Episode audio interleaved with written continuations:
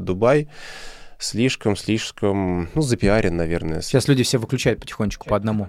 Не-не-не. Ты почему-то принял это очень сильно лично. У нас же честная передача, да? Честно, абсолютно. Да.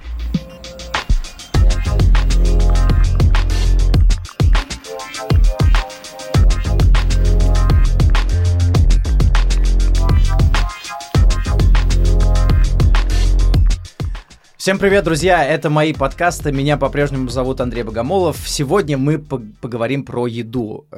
И не просто про еду, а про путь человека, который решил связать свою жизнь с бизнесом и едой.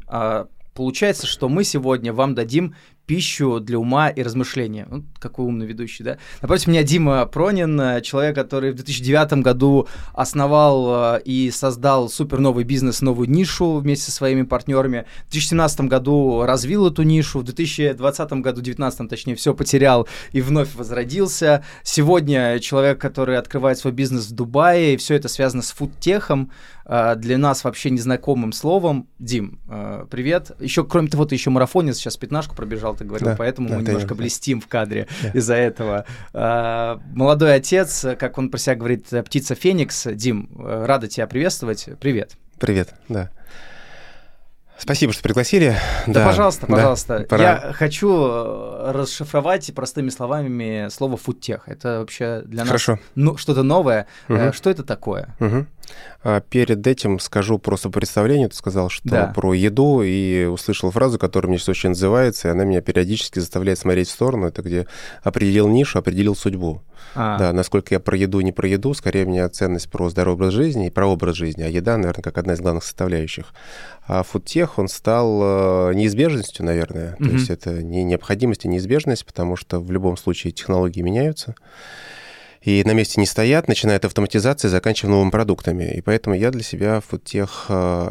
реального общепринятого понимания фудтеха нет. Да, как я сколько искал, не нашел. Но для себя определил то, что это несколько аспектов. Один аспект простой, связанный с автоматизацией процессов. Да, и, естественно, эта автоматизация, она улучшает пользовательские сценарии, клиентские сценарии. Они связаны либо с доставкой, они связаны либо с заказом, они связаны либо с выбором продукта. А другая составляющая уже также про автоматизацию, на автоматизацию бизнес-процессов внутри. Это то, что позволяет бизнесу быть более эффективным, когда мы убираем человека из процесса. Например, то, что делали мы просто убирали человека, и в результате фонд зарплаты нам позволял делать в бизнесе совершенно другую маржинальность, в отличие от типовых кафе, от типовой хорики. И третья составляющая, которая мне мало... известно, то есть я за ней наблюдаю, но я в ней далеко не эксперт, у меня нет опыта в этом. Это именно технологии в приготовлении еды новые, начиная от растительного мяса, оно мне понятно, да, растительное мясо. Культивированное мясо, то, что сейчас набирает тренд, и уже на законодательном уровне, если куриное мясо уже разрешили в продажу, сейчас на законодательном уровне принимается возможность продавать и говяжье мясо культивированным образом. А культивированным образом это за счет стволовых клеток, которые сажаются в пробирку и выращиваются. Да? Ну, как бы теоретически оно считается здоровым, да, но опять непонятно, же должно показать время, да, и это нужно поесть 10, 20, 30, 40 лет и посмотреть, что с тобой будет дальше. Вот. Плюс технологии, связанные с синтезом белка. Например, есть у нас лидер, мне кажется, фудтеха в России, это группа компании «Эфко», которые занимаются еще и сладкими белками. Для меня это сладкие белки, такой сладкие белки, словосочетание. Ну хорошо, да, сладкие белки, ну и что? Это что-то пироженки какие-то? Нет, да? Это не пироженки. Вот, я сейчас скажу простым, наверное, таким языком, что условно одна крупинка сладкого белка, она будет содержать сахара столько, сколько содержит мешок сахара. О. Да, то есть с одной стороны, конечно, это история про пользу, но нужно понимать... У нас же честная передача, да? Честно, абсолютно. Да, что большинство технологий фудтеха, я так к этому отношусь, связанные с растительным мясом, связанные с культивированным мясом, либо синтезом белков. Все это, естественно, уменьшение себестоимости продукта и возможности получение дополнительной прибыли на продукте, который производишь. Да, но пока непонятно, как это вообще действует на человека, хорошо или плохо. Да. Для меня, опять же, остается... то же самое понимание, что такое здоровая еда. Это все, что ты ешь, делает тебя либо более здоровым, либо менее здоровым. И основной концепт – это если продукт прошел минимум каких-либо обработок, модификаций, да, своей формы, своего содержания, то тем более он полезный, тем более он здоровый.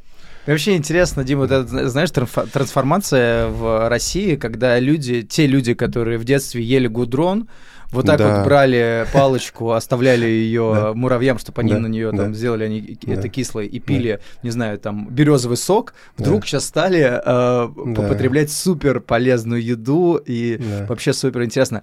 Ты в 2009 году вообще об этом задумался, я так понимаю, что ты начал заниматься спортом, ЗОЖ, бегать, марафон, угу. триатлон, айронмен, угу. и решил, что очень важная часть подготовки – это еда.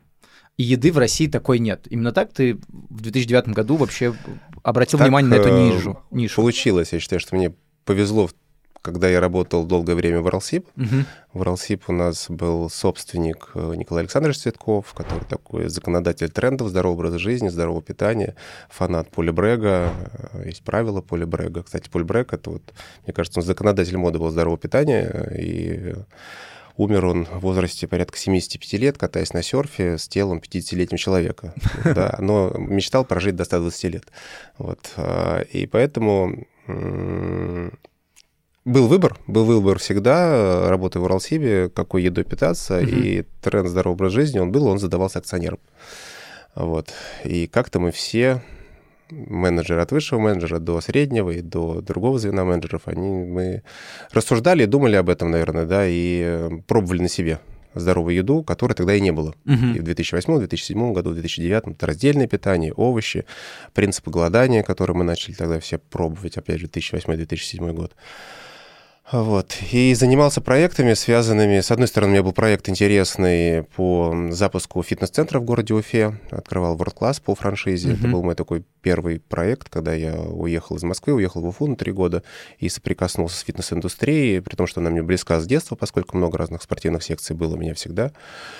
Вот. А здесь уже сам, что своими руками собирал. Да, это такой, наверное, один из моих любимых проектов, когда я 3 года именно жил тем, что мне нравилось. Это, наверное, такой был первый предпринимательский опыт, потому что был проектный, я был очень такой самостоятельный, автономный в этом проекте. Вот. А 2009 год был переход такой, что, с одной стороны, была книга, которая попалась мне на глаза, ну, как книга, скорее брошюра, да, это «К черту все бери, сиделай», Ричард Брэнсон. Но для меня такое первое чтиво было, которая непосредственно про бизнес, про предпринимательство. И Брэнсон там задавал тренды. Один из трендов был про здоровое питание, про healthy food, то, что это будет вот такой модной темой в течение ближайших 10-20 лет. Да. Был, наверное, 2008 год тогда, да, и тогда вот какая-то такая мысль первая зародилась, что в эту сторону нужно будет разворачиваться, если идти в бизнес. Подсветили, наверное, историю предпринимательства где-то, потому что, ух ты, можно быть не только в корпорации, а можно быть еще и предпринимателем. Это я когда увидел первый раз на парковке, когда к нам приехали Евгений Чичваркин, Тимур Артемьев, и Евросеть, да. И они были не похожи на всех тех, кто работал в банке. Совершенно не похожи. Ну да. И тогда я подумал, что можно жить, наверное, по-другому. Да. Вот, поэтому этот переход, он был связан, с одной стороны, с самореализацией, а выбор ниши, он был с тем, что это мне близко. Близок спорт и как-то подсказка, что здоровое питание. Да, при том, что сказать, что у меня было здоровое питание на тот момент, нет, нельзя, потому что... Тогда было просто питание, и это главное, да? Да, просто еда. Естественно, я очень любил даже колбасные изделия до тех пор, пока не разобрался, что это. То есть я их много ел, и если спрашивали в детстве, кто кем хочет стать, космонавтом ли, милиционером ли, полицейским ли, у меня была история, что я хотел стать колбасником, поскольку любил колбасу, в ней разбирался, да, но потом уже понял, из чего это все состоит. И с этого момента ты колбасу не ешь? Нет, колбасы сейчас нет в рационе. Сколько ты не ел колбасу? Я не знаю, наверное, года. Ну да, где-то может быть так. Что ты еще вообще не ешь? Прям... Что не ем совсем? Ну, сахар я не ем совсем, да, именно вот как сахар в чистом виде его нет. Еще совсем... Белого хлеба его тоже нет, да. От чего я еще отказался? От крепкого алкоголя. Его нет, крепкого алкоголя. Да. Сейчас люди все выключают потихонечку по одному. Не-не, есть другой. Да. А давай расскажем, это просто люди, вот знаешь, моего возраста, я тебе сейчас, Дима, объясню. Мы жили и такие... хоп, и еда появилась, и она всегда была. Ну, то есть не было такого, что... Вот людям сейчас, студентам скажи, раньше, что не было этих готовой автоматов, еды. Готовой еды. Да. Они даже это не поймут. Да как она всегда была? Ты что? Вот расскажи этот момент, было, феномен, когда вы взяли и... чуть повернули вообще игру в другую сторону в плане еды готовой. Да. Вы сделали автомат, я так понимаю, на доверии, да, как так называемое? Это произошло в 2017 году, когда мы запустили первый наш точки на доверие, но сама трансформация еды, она происходила таким образом, что, если помнишь, да, были точки, были кофейни уровня шоколадницы, кофе-хаус, когда у них произошла интеграция, кофемания тогда же работала, а потом на рынке стали появляться маленькие островные точки, которые начали обрушивать рынок кофе. Потому что раньше кофе продавались с наценкой 10, да, то есть это 1000%. Вот. Потом это поменялось, поскольку большая конкуренция, да, кофе стал дешевле. Наверное, это хорошо, конкуренция всегда хорошо. То же самое происходило и с точками продаж с кафе. Начали открываться мелкие точки с готовой едой. Готовая еда как явление, она появилась, я думаю, что в году 2012-2011, когда люди стали с собой какую-то еду брать. Сервисы доставки, мне кажется, первые полетели только там 14-й год, 12-й год, где-то точно. Здесь. Да. А то, что делали мы, поскольку у меня был опыт в вендинге, запускал вендинговый аппарат, это был 11-й год, мы туда ставили наши сырники. Вот, тоже это был прецедент. Да, сырники, да, в вендинговом аппарате. Да. Не орешки. Да, у нас были сырники, мы стали то есть запеканки, и штука хорошо росла. Да, единственное, что мне не нравилось, что это бизнес такой без души, просто обычная автоматизированная торговля, вендинг, да, я его особенно не чувствовал. Не было еще тогда системы платежей бесконтактных, там был кэш, экспедиторы, возят эту мелочь, привозят, считают, воровства много, сложно отстроить, так прям такая штука неприятная была. И мы решили это продать, мы продали наши 50 аппаратов, и я сказал, что все, вендингом больше не занимаюсь. Но 2017 год, как раз уже учась в Сколково, меня как-то так зацепила тема, связанная с доверием. Я думал, где вот этот переход нашего бизнеса, и увидел, что так вот же ниша это существует, если мы наши точки продаж перенесем прямо в офис, поскольку основной, наверное, не мотив, как это правильно назвать, но одно из таких качеств человека — лень, оно никуда не делся, оно всегда есть. И человек, будучи априори ленивым, да, он выберет никуда не ходить и взять рядом, чем куда-то идти дополнительно. И в результате с запуском этой модели я понимаю, что мы так довольно подобрушили рынок еды, который находился непосредственно внизу бизнес-центров, потому что вся еда переехала наверх. А у нас к тому моменту уже было... производство, которое могло производить широкую ассортиментную матрицу, могли производить порядка 300 разных единиц.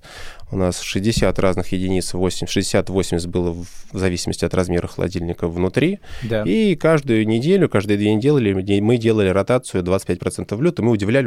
Да, удивляли. Да, и мы стали такой вот, как домашней кухней внутри офиса. Это точно. Да. Я был удивлен, потому что это действительно было на доверие. Я объясню, как это было.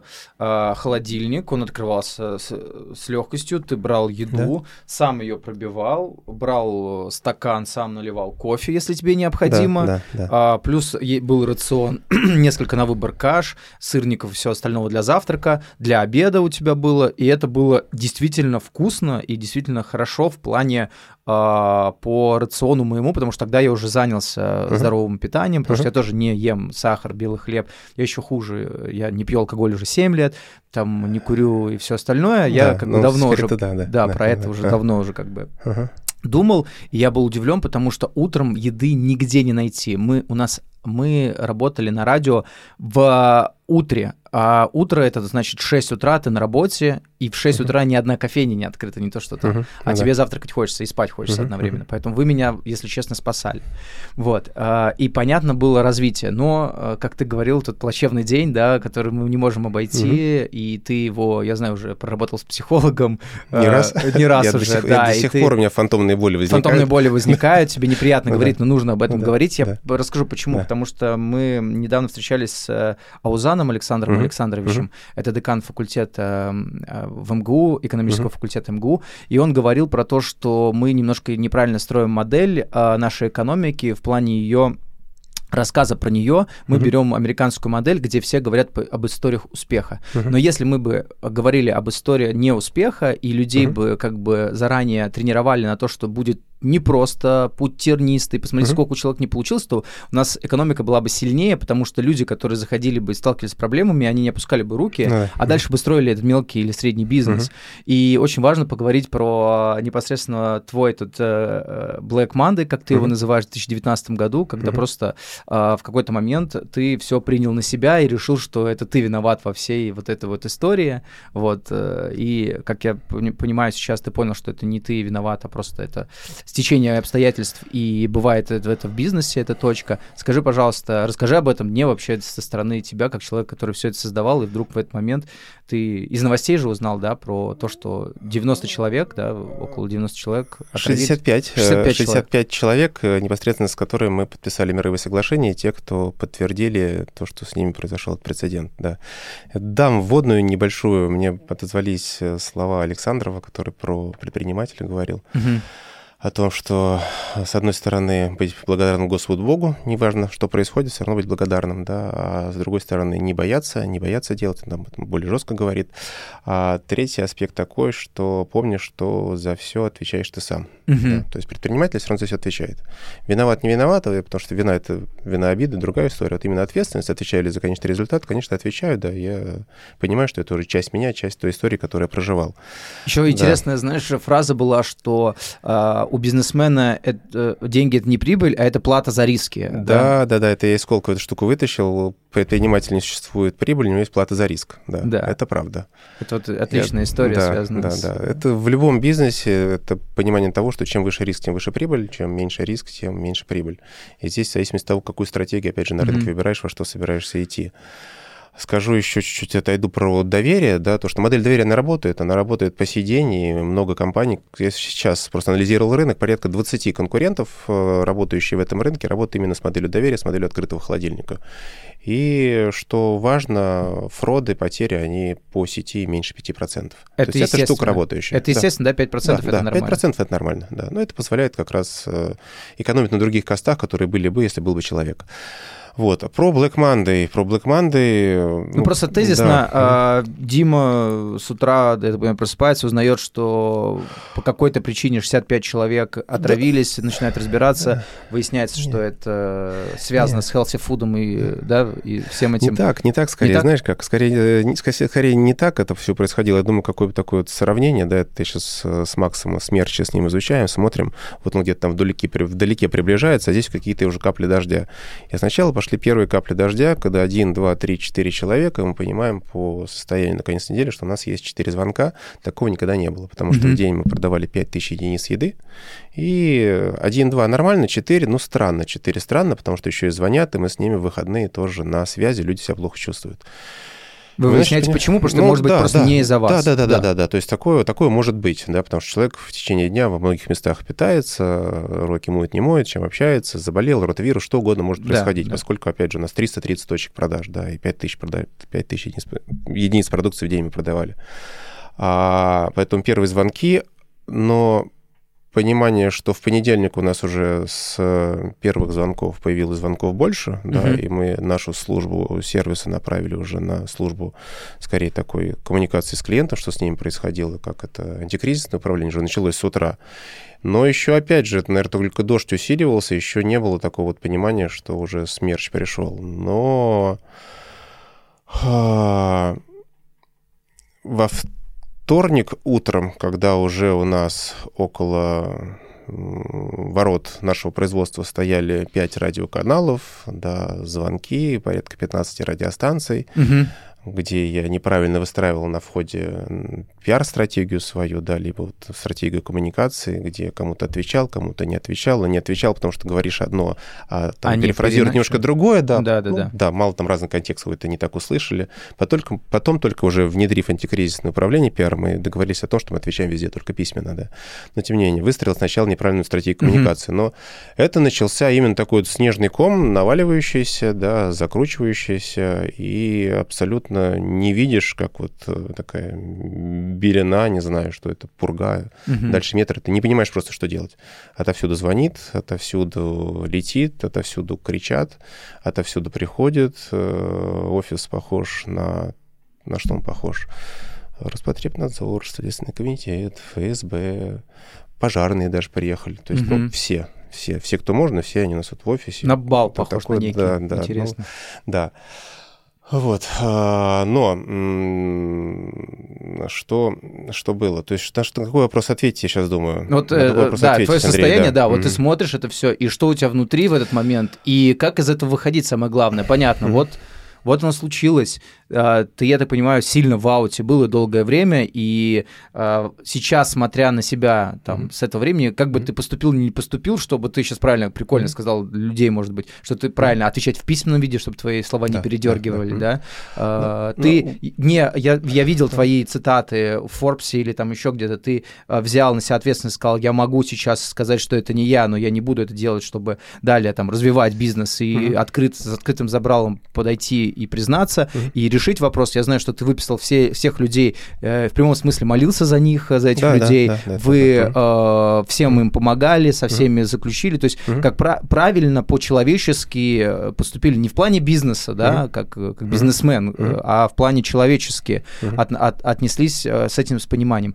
И очень важно, если люди сталкиваются с этой проблемой, а проблем в жизни, может быть, не только в бизнесе, а вообще в жизни люди сталкиваются с проблемами. Кажется иногда, что выхода нет. Но я вижу, ты живой, красивый, здоровый, все в порядке, и все всем можно справиться. Да. Слушай, тогда действительно казалось, что выхода нет. Да, сейчас уже ретроспективно смотрю, понимаю, что абсолютно точное было правильное решение, где наша ценность по отношению к клиенту, она и сработала, где мы развернули всю нашу деятельность навстречу клиенту. Вот. И люди работают с людьми, и главный актив предпринимателя – это, опять же, клиенты. И не просто клиент, как какое-то безликое существо, это определенный человек с определенным характером, со своими проблемами. И вот с ним необходимо выстраивать эти отношения, если вдруг происходит что-то плохое, либо, наоборот, ты с ним развиваешь отношения, важно эти отношения выстраивать. И можно было разрешить только работать с людьми.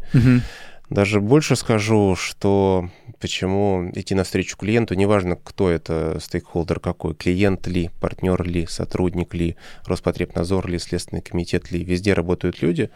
И как бы это ни звучало, как ни странно, все равно человеческие отношения, они побеждают. Чем больше ты открыт, чем больше ты предрасположен, ну, естественно, не с шашкой наголо, а продумываешь что-то, да, потому что все-таки нужно взвешивать риски, что делаем, что не делаем. У нас собрался штаб антикризисный внутри. Мы эту ситуацию так растащили и вытащили, да, вытащили и вышли, справились с этой ситуацией, скажу так. Конечно, много потеряли, но с этой ситуацией справились.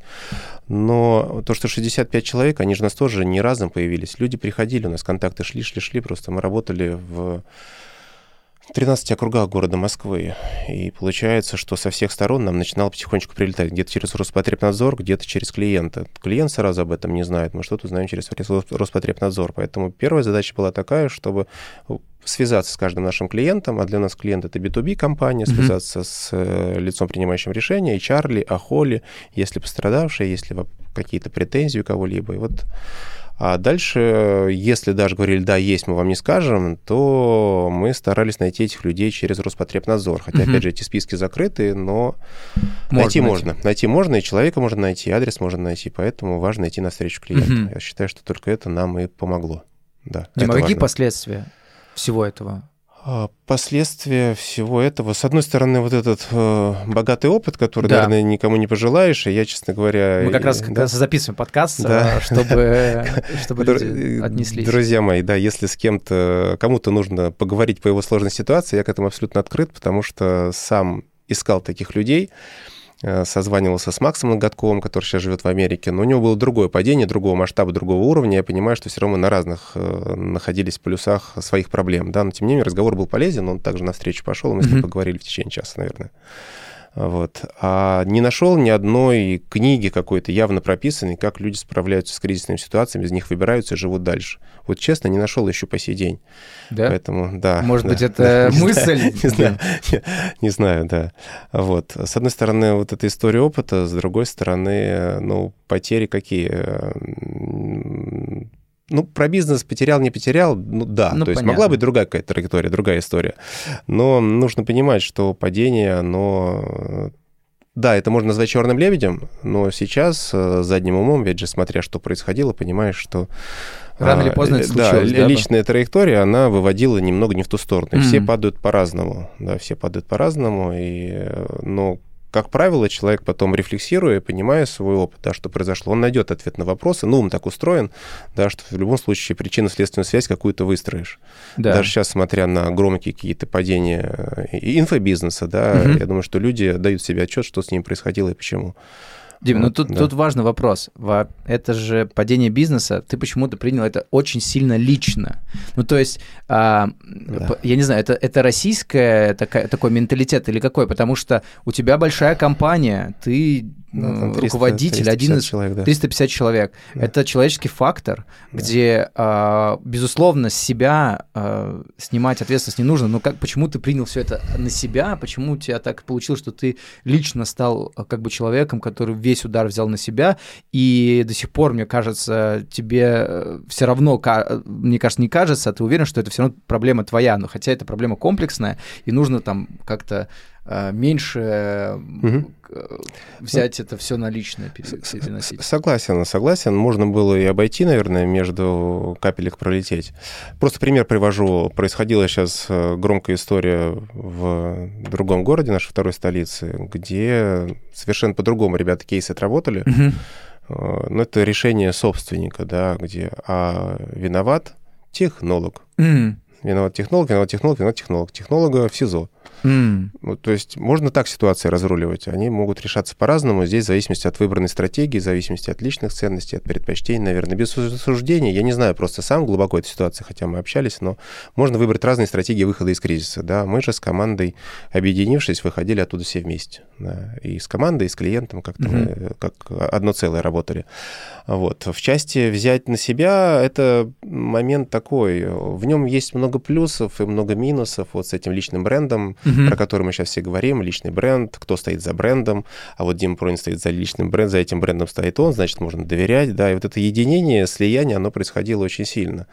Плюс я понимаю, что на тот момент у меня не было семьи, не было детей, я думаю, вся вот эта вот сублимация моя, она шла в бизнес, это вот был второй я, по большому счету, моя производная. И я думаю, что для меня тоже была неизбежность, я не мог отнестись по-другому, потому что в течение 12 лет я создавал что-то вот свое, часть себя. Да, он и выглядел так же. Да. Что-то у него получалось, что-то не получалось. Он быстро бежал, он быстро рос, он где-то нервничал, где-то он не спал ночами. То есть я, это мое. Да, и... да. Мы партнерами всех стартов триатлонных, беговых, мы 3 года подряд были под партнером по питанию московского марафона, стартов по триатлону. То есть все вот проекция собственной жизни, она шла вся в бизнесе. Я понимаю, что даже что-то денег не приносило. И сейчас, опять же, глядя назад, если вот спросишь, что нужно было делать для роста бизнеса, да нет, много вещей было делать не нужно. Там просто тупо теряли деньги. Да, то есть это не помогало росту, это единственное, что личные амбиции какие-то свои удовлетворял, свое собственное эго, да, хотелочки немножко тешил, да. Вот. Это в части того, что отношения. А с другой стороны, да, сейчас, опять же, строя бизнес, новый проект, я понимаю, что нужно относиться к этому как к бизнесу. Наверное, нужно. Да, при том, что личный бренд не обязательно делать, что это бренд-бренд, да, а это тот, кто может создавать какие-то продукты. Но какие-то продукты получаются, какие-то продукты взлетают, потом они могут падать, с ними что-то может происходить. Интересно. Да. Вопрос, знаешь, какой, Дим, к тебе? Мне интересно, как выходить из таких ситуаций. Может быть, есть какая-то прикладная вещь, там, не знаю, ты побежал куда-то и начал бегать, ты что-то прочитал, ты психолог, спал больше, ел больше. Что делать? Или сна нет, есть невозможно. То есть организм все свои силы бросает на то, как справиться со стрессом. Да, со стрессом. Буквально я выходил поплавать, я помню, как-то это с трудом получалось, то есть никаких аэробных нагрузок невозможно делать, я еще помню даже, не то чтобы жалуюсь, да, но здоровье поплыло, вес поплыл, давление поплыло, хотя вот мне друзья говорят: Дим, я вообще не понимаю, как ты эту штуку перенес, да, ты должен был давно свалиться, да, ты там еще несколько лет держался, да, вот, но все равно последствия стресса, конечно же, есть. А главная штука какая, как мне кажется, да, я этим делился, да, можно говорить, да, есть у нас Илья Сачков, которому сейчас 14 лет, ему дали, он находится, уже уехал в Красноярск, это предприниматель из МГТУ имени Баумана, группа IB, да, вот. И ему тоже отозвался очень этот подход такого экзистенциального взгляда на свою жизнь, что в какой бы ситуации ни находился, да, твоя моя жизнь — это вот чистый лист бумаги, да, а то, что происходит, это вот какая-то черная точка, которая есть на листе бумаги. В настоящий момент все внимание, все страсти, они направлены в эту черную точку. Нужно просто смотреть так, что это всего лишь вот это пройдет, справишься. Да, жизнь гораздо больше, ярче. Справишься с этой ситуацией. Вот. Сил найдешь. Это вот маленькая какая-то черная точка, и она пройдет.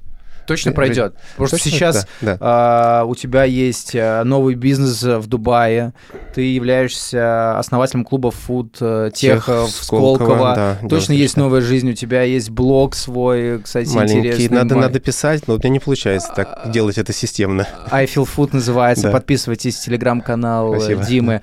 И мне, кстати, очень сильно отозвалось, я уже говорил Диме, интересная прикладная вещь.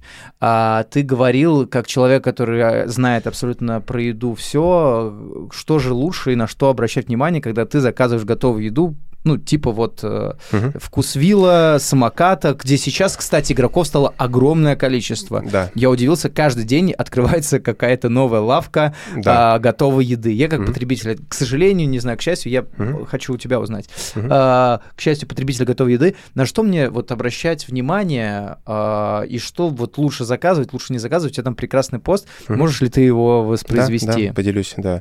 Я сам должен как-то разбираться. Да. Как разбираться?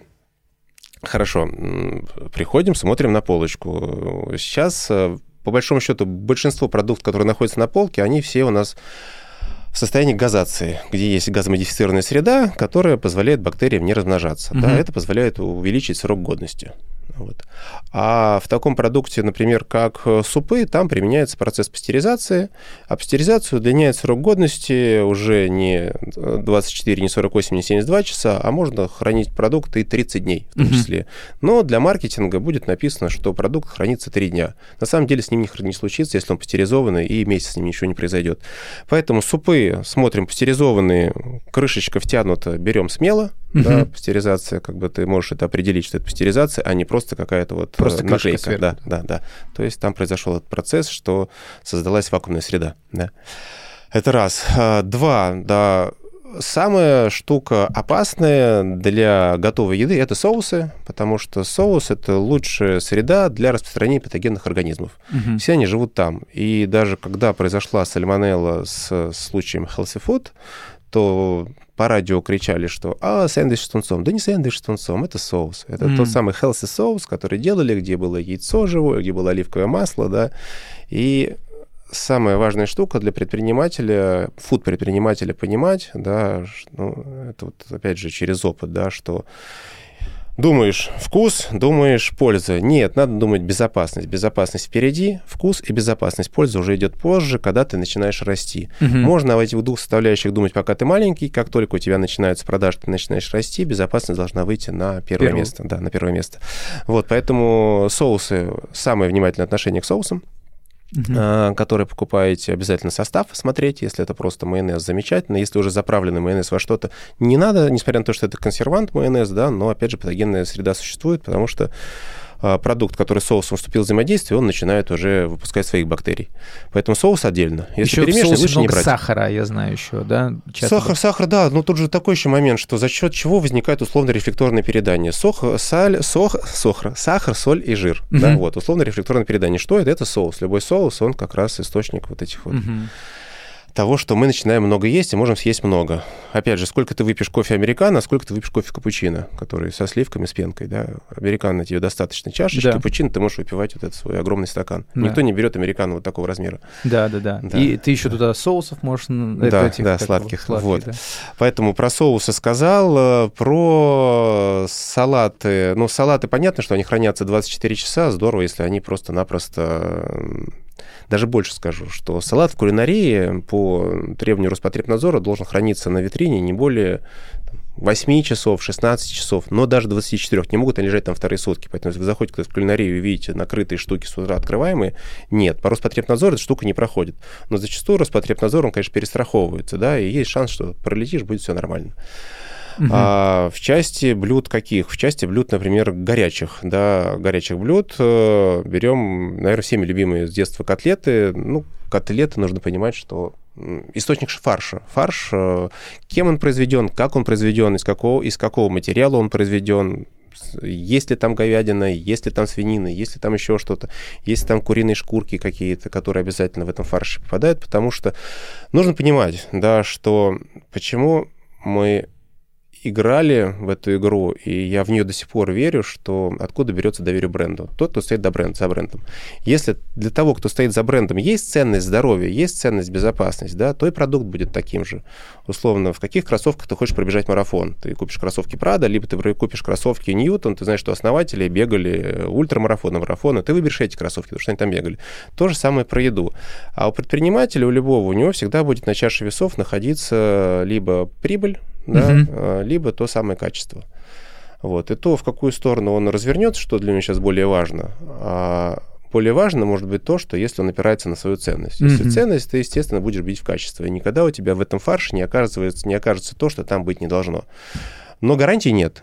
Поэтому я, например, никогда не покупаю чужие фарши. Да, есть сейчас, например, в премиальных магазинах, где ты можешь купить спокойно кусок мяса, и не надо тебе дома с мясорубкой заморачиваться, тебе здесь же его сразу же приготовят, у него фарш сделают. Да. То есть котлетки? Да, котлетки. Это относиться аккуратно, это мое лично к этому отношение, к котлеткам. А дальше к мясу, которое продается в этих, опять же, вот блюдах готовой еды. Будь то курица, будь то говядина, будь то свинина. Но нужно понимать, что как устроено пищевое производство. Единственное, на что может влиять предприниматель в еде, если он его не автоматизировал свой бизнес, не убрал человека из процесса и уменьшил свои косты, то, конечно, он может управлять только фудкостом. Фудкост – это цена закупаемых продуктов. Да. Если ты ресторан, естественно, ты будешь работать с продуктом, который выбирал шеф, либо поставщик тебе привез премиальные продукты, делаешь премиальное блюдо, там цена продукта позволяет держать хорошую наценку. Если ты работаешь в категории доступной еды, ты бьешься за эти косты. А эти косты, естественно, это мороженое, перемороженое, привезенное непонятно зачастую откуда, да, поэтому нужно быть внимательным. Да, я для себя, опять же, не беру вторые блюда в готовой еде, за исключением двух производств, которые производство лично сам посещал. Да, если могу прорекламировать, если нет, да, не нужно, надо. Да, легко, конечно. Хорошо. Считаю, самое крутейшее производство на сегодняшний момент, оно недозагружено, это производство Мираторга. Офигенно. Да. Я обожаю. Там и сырники вкусные, еда. Да, работают с настоящим творогом. Зачастую предприниматель идет в творожный продукт, потому что, это дешевле, а, б, люди любят, потому что это творожный продукт, это жирно, это вкусно. А на вкус, не отличишь практически. Эти же ребята работают с творогом. Офигенно. И мы работали с органическим творогом, сельского хозяйства «Спартак» всегда. Вот, поэтому у этих ребят на производстве работает малое количество людей, оно может производить много, да, и все автоматизировано. Там машины стоят, которые стоят сотни тысяч долларов, где есть процессы обеззараживания, процессы пастеризации, и упаковки, и фасовки, и приготовления. Человеческий труд сведен к минимуму. Круто. Да, настоящее такое фудтеховское производство. Дорогое, крутое, и поэтому этому продукту можно доверять. А я считаю, что продажи у них развиты слабо. Продукты практически нет нигде. Есть Мираторг, как-то розница их не очень развивается, да, и на других полках я встречал Мираторг только, по-моему... В Азбуке Вкуса, по-моему, они есть. Нет, я видел их, почему даже, как не удивился, в Магните я видел. Либо в Диксе, либо в Магните они есть на полке в категории готовой еды. Вот так они сильно свой бренд дисконтируют, размещая свой продукт в Диксе. Вот. И прекрасное производство в Азбуке, я его лично посещал, когда мы запускали свое производство, 3000 метров квадратных строили, вот, я посетил много разных пищевых производств, и вот, в том числе Азбуку, мы и московское производство смотрели, и производство в Питере, да, это тоже считаю, что образцовое производство. Круто. Да, готовой еды. Но там и ценник, нужно понимать, что он выше сегмента такого текущего рыночного. Дима, давай поговорим про будущее. Ты написал про себя, что ты феникс, возродившийся феникс. Я думаю, что мне уже там пора как-то поменять точно имя. Да. Хватит уже возрождаться, нужно уже встать на рельсы. Уже, да, согласен. Но в 2022 год ты организовываешь свой клуб фудтеха. Далее, я знаю, сейчас ты фаундер проекта в Дубае. И я слышал очень интересную историю, точнее, у тебя в канале прочитал, про вот фудтех и продажи фудтеха, что в Канаде есть магазин, который установил на кассе людей, которые по видеосвязи в Никарагуа пробивают тебе продукты, тем самым платят им меньше. И там закрывать свои дыры, проблемы с менеджерами, да? Есть ли еще что-то инновационного, и в контексте вот этого твоего открытия в Дубае, является ли это какой-то шаг вперед от тех бизнес-моделей, которые были? Ну да, канадский пример, я бы его назвал бы не инновационным, мне даже показалось, что это шутка, но нет, она реально работает, хотя я просто дальше заходил на сайт и пытался с ними связаться, работает дальше эта штука, либо нет, но в новостях она прошла. Не знаю, может, это была какая-то разовая акция с этими людьми.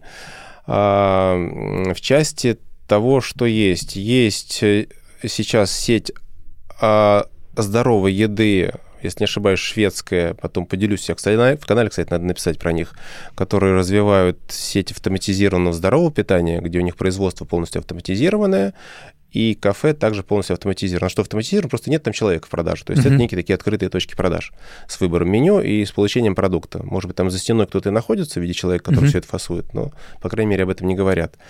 В части... Прошла выставка сейчас в Лас-Вегасе по фудтеху, где много технологий по производству продукта, напитки, мороженое, где ты можешь получить у себя производство с маленького контейнера, находясь дома, загрузив туда несколько банок, порошков. Ну, по большому счету, домашние производства автоматизированные. Но не назову это каким-то прорывом в части фудтеха. Мне кажется, это просто какие-то кулибинские работы, которые вряд ли будут пользоваться каким-то спросом. Да, потому что человек, вот это вот, я помню... Да, да. Йогуртница, домашний хлеб. Люди это покупают, и оно лежит там, и детям. Поэтому основное направление фудтех, когда сейчас говорят про фудтех, это те самые новые продукты инновационные, с синтезом белка, с культивированным мясом и с прочим. Это, я думаю, что здесь будут основные открытия, основные сделки, основные инвестиции, венчурные идут именно в этом рынке. Вот. В части автоматизированной торговли, то, что мы сейчас запустили в Дубае, да, мы, по большому счету, сделали... Ну, не копию нашего проекта. Технология та же самая. Единственное, что адаптировали именно под рынок Дубая, под клиента Дубая, поскольку если здесь у тебя понятна ассортиментная матрица, то там у тебя в офисе порядка 10 разных национальностей. И мы начали свой уже IT-софт-продукт докручивать до того, что мы при входе в компанию определяем, какие национальности в компании работают, и под них у нас уже формируется меню. А там, я знаю, что там пакистанцев очень много, да? Много пакистанцев, много ребят из Индии. Притом в Индии есть несколько культур кухни, что можно есть, что нельзя есть. Есть, естественно, локалы, есть филиппинцы, есть сирийцы, есть европейцы. Что самое такое интересное и вы там готовите такое, что можно... А мы не готовим. Не, ну, в плане... Да, мы пошли в часть агрегата. Мы как агрегатор, да. Это как раз тот шаг перехода, который там возможен, поскольку мы пошли как агрегатор, собирая продукты и дальше их перепродавая. Да. А дальше, возможно, шаг перехода, он должен идти в производство, потому что нужно понимать про рынок Дубая, то, что Дубай... слишком, ну, запиарен, наверное, слишком он вкусным кажется, да, когда ты заходишь туда внутрь, он гораздо сложнее, чем кажется, да. И это не такой большой рынок, каким ты его, опять же, видишь, когда ты туда приезжаешь. Первое ощущение от Дубая у меня было такое, что приезжаешь, у меня какое-то такое прям чувство, это слово, вот оно такое у меня крутилось с каким-то, ну, с фейком, с каким-то, как-то так. Это для торговый меня центр. Да? Да. Страна торговый центр. Да. А дальше нужно понимать, что даже заходя на рынок работы с офисными сотрудниками, что мы сделали, что условно... В одной башне Москва-Сити, какой-нибудь башне на набережной, либо Федерации, людей больше, чем во всем деловом, во всем деловом квартале интернет-сити, медиа-сити, либо DIFC, либо бизнес-бэй. Подраздуто, в общем. Да. То есть очень много зданий, которые на сегодняшний момент... Как я увидел, поскольку я проходил все бизнес-пространства, которые есть, они, по большому счету, скорее полупустые. Полупустые, при этом есть какое-то движение, но это не то, чего ожидаешь. Так может, надо в Самару ехать? Может, надо в Саратов? Может, там уже пора как-то открываться? Потому что, мне кажется, я вот был в Екатеринбурге недавно. Определись, кстати, удивлен просто количеством вкусных мест, количеством культурных событий и культурных мест, и людей, общей культуры, разговора, ценностей, все остальное. И я подумал, что мы, конечно, смотрим в Дубае, но не смотрим в Екатеринбург, и это наша В Екатеринбурге есть сеть «Жизнь Март» предпринимателя Вани Зайченко, да, у которого большая сетка магазинов по типу «Вкусвилла». Его, кстати, воодушевила история Кривенко, и он буквально за 4 года развил сетку больше 150 точек продаж, по-моему, у него. Хотя он сам из ресторанного бизнеса. Сейчас тоже в Дубае открывается, не знаю, открылся, не открылся, со своим лайфмартом, да. Уже все какое-то, да. Ну, слушай, все мечтают о валютной выручке, наверное. Да. Но мы-то для себя смотрели, когда туда пошли, это же мечты и амбиции с международным опытом. И стать человеком мира, да, потому что здесь Дубай, здесь Абу-Даби, дальше Мена вся, где можно оказаться, дальше другие какие-то шаги перехода. И Дубай, он кажется самым таким вот мостиком именно вот, где возможно себя попробовать на международной арене. Но рынок, правда, сложный, да, много кто обламывает копья и возвращается. Наш проект, он сейчас в стадии реструктуризации, да, у нас открыто 5 точек продаж, но у нас там сейчас нет никакого роста. Вот, поэтому по нему у нас решение принимается. Интересно. Проект. Что, у тебя есть какая-то мечта предпринимательская, жизненная? Может быть, мечта спортсмена? Ты занимаешься триатлоном, ты бежишь, едешь на велосипеде и плывешь. Да, это всегда для меня было сложно, потому что я, мне кажется, после бега хочу только одного умереть. Вот, и не знаю, как там дальше вообще плыть после этого или там еще что-то делать. Есть какая-то у тебя мечта? Если про спорт, то здесь... Скорее даже цель, она же в цель переросла. Да, мне хочется пробежать марафон по китайской стене. Там порядка 60 километров. Сложный рельеф с набором высоты. Но я думаю, что виды там открываются какие-то сумасшедшие. Он такой знаковый марафон. Есть мечта в Токио пробежать. Да, то есть это все связано с бегом скорее. На триатлон у меня сейчас как-то не хватает жизненной энергии. Триатлон сложнее. Кроссовки надел, побежал, где бы ты ни находился. А здесь и плыть, и велосипед. Как-то позволял это себе делать, и время на это тратить, пока был один. Да, сейчас у меня вот... Ты молодой папа, можно, поздравить тебя. Да, двое ребят у меня, двое. Сейчас как раз мы приехали из Дубая, и здесь у нас сейчас перед Новым годом еще дочка родилась. Поздравляю. Да, спасибо. Это самое, наверное, главное, да, в жизни. Да. А про мечту, да, сейчас даже где бы ни находился, я себя чувствую все равно в позиции стартапера. Мне хочется, как хочется и делается, то есть идти в бизнес, который приносит пользу, это точно, да, мне хочется, чтобы этот бизнес приносил пользу. Я точно понимаю, что этот бизнес, он про ценность, связанную со здоровьем, это то, что мне важно самому.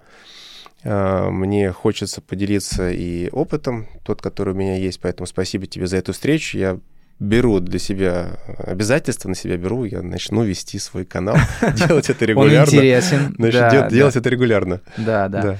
И раз так, можешь ли ты закончить какой-то прикольной рекомендацией почитать, либо послушать, можно все вместе, либо посмотреть, что тебе помогает, можно профессионально, можно непрофессионально, что вот вначале ты говорил про книги, которые тебе помогли, может быть, еще есть какие-то пару книг, пару фильмов и пару музык, подкастов, то, что можно послушать, что тебе помогает пережить что-то, мотивировать и так далее.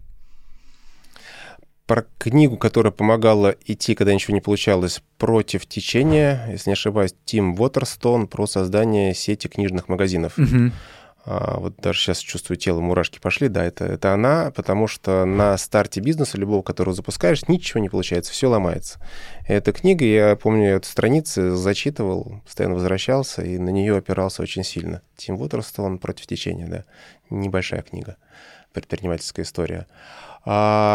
Про бизнес какую-то рекомендацию, про книгу сейчас сразу же на поверхности так не скажу что-то, но я думаю, что «Семь навыков высокоэффективных людей» Стивен Кови, да, она, мне кажется, must-have у любого предпринимателя должна быть, которая помогает себя как-то собрать, потому что любой бизнес, он растет через предпринимателя. Растешь сам, растет твой бизнес.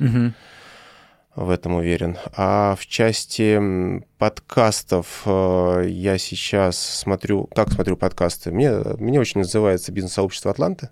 Миша Воронин. Мне нравится, что он делает, поскольку сам был у Миши Воронина в «Атлантах», и для него всегда был вопрос явления либо наслаждений, когда вокруг, как грибы, растут бизнес-клубы, которые про тусовку и про успешный успех, то Миша всегда выбирал ценность, связанную с явлением. Тут должна быть ценность клуба. Поэтому те подкасты, которые он дает про предпринимательские ошибки, предпринимательский путь, они очень отзываются, и я сразу их смотрю. Рассматриваю все его истории. Отлично. Да? И закончить мне хотелось бы тем, что люди, уважаемые слушатели, и все, кто смотрит, наши телезрители, вы вообще не знали. А при чем здесь Московский авиационный институт? Вот мы с Димой разговариваем, а я вам объясню. Во-первых, Дима — выпускник Бауманской школы инженеров и человек, который в 30 лет поменял свою жизнь и после того, как закончил МГТУ имени Баумана, стал крутым предпринимателем и человеком, который пытается поменять этот мир хотя бы в своей маленькой среде. Поэтому я полностью уверен, что это именно про вас, если вы выпускник МАИ или вы маёвец, и вдруг вы подумали, что вы не авиационный инженер, посмотрите на Диму Пронина и поймите, что все в жизни возможно. Да, так и есть. Да. Да. Поэтому мечтайте. Да. Мечтайте. Про изменение мира у меня до сих пор эта штука от меня никуда не ушла. Мы мечтали об этом, когда ставили свой бизнес про изменение мира. Я понимаю, что меняя себя, будет мир меняться. Но вот изменить мир, мне кажется, в это идут все предприниматели. Это основная затея любого бизнеса. Да, изменяйте мир к лучшему. Спасибо большое. Лайки, комментарии. И подписывайтесь на Димин телеграм-канал. I Feel Food называется. Мы ссылочку прикрепим. Спасибо большое. Всего доброго.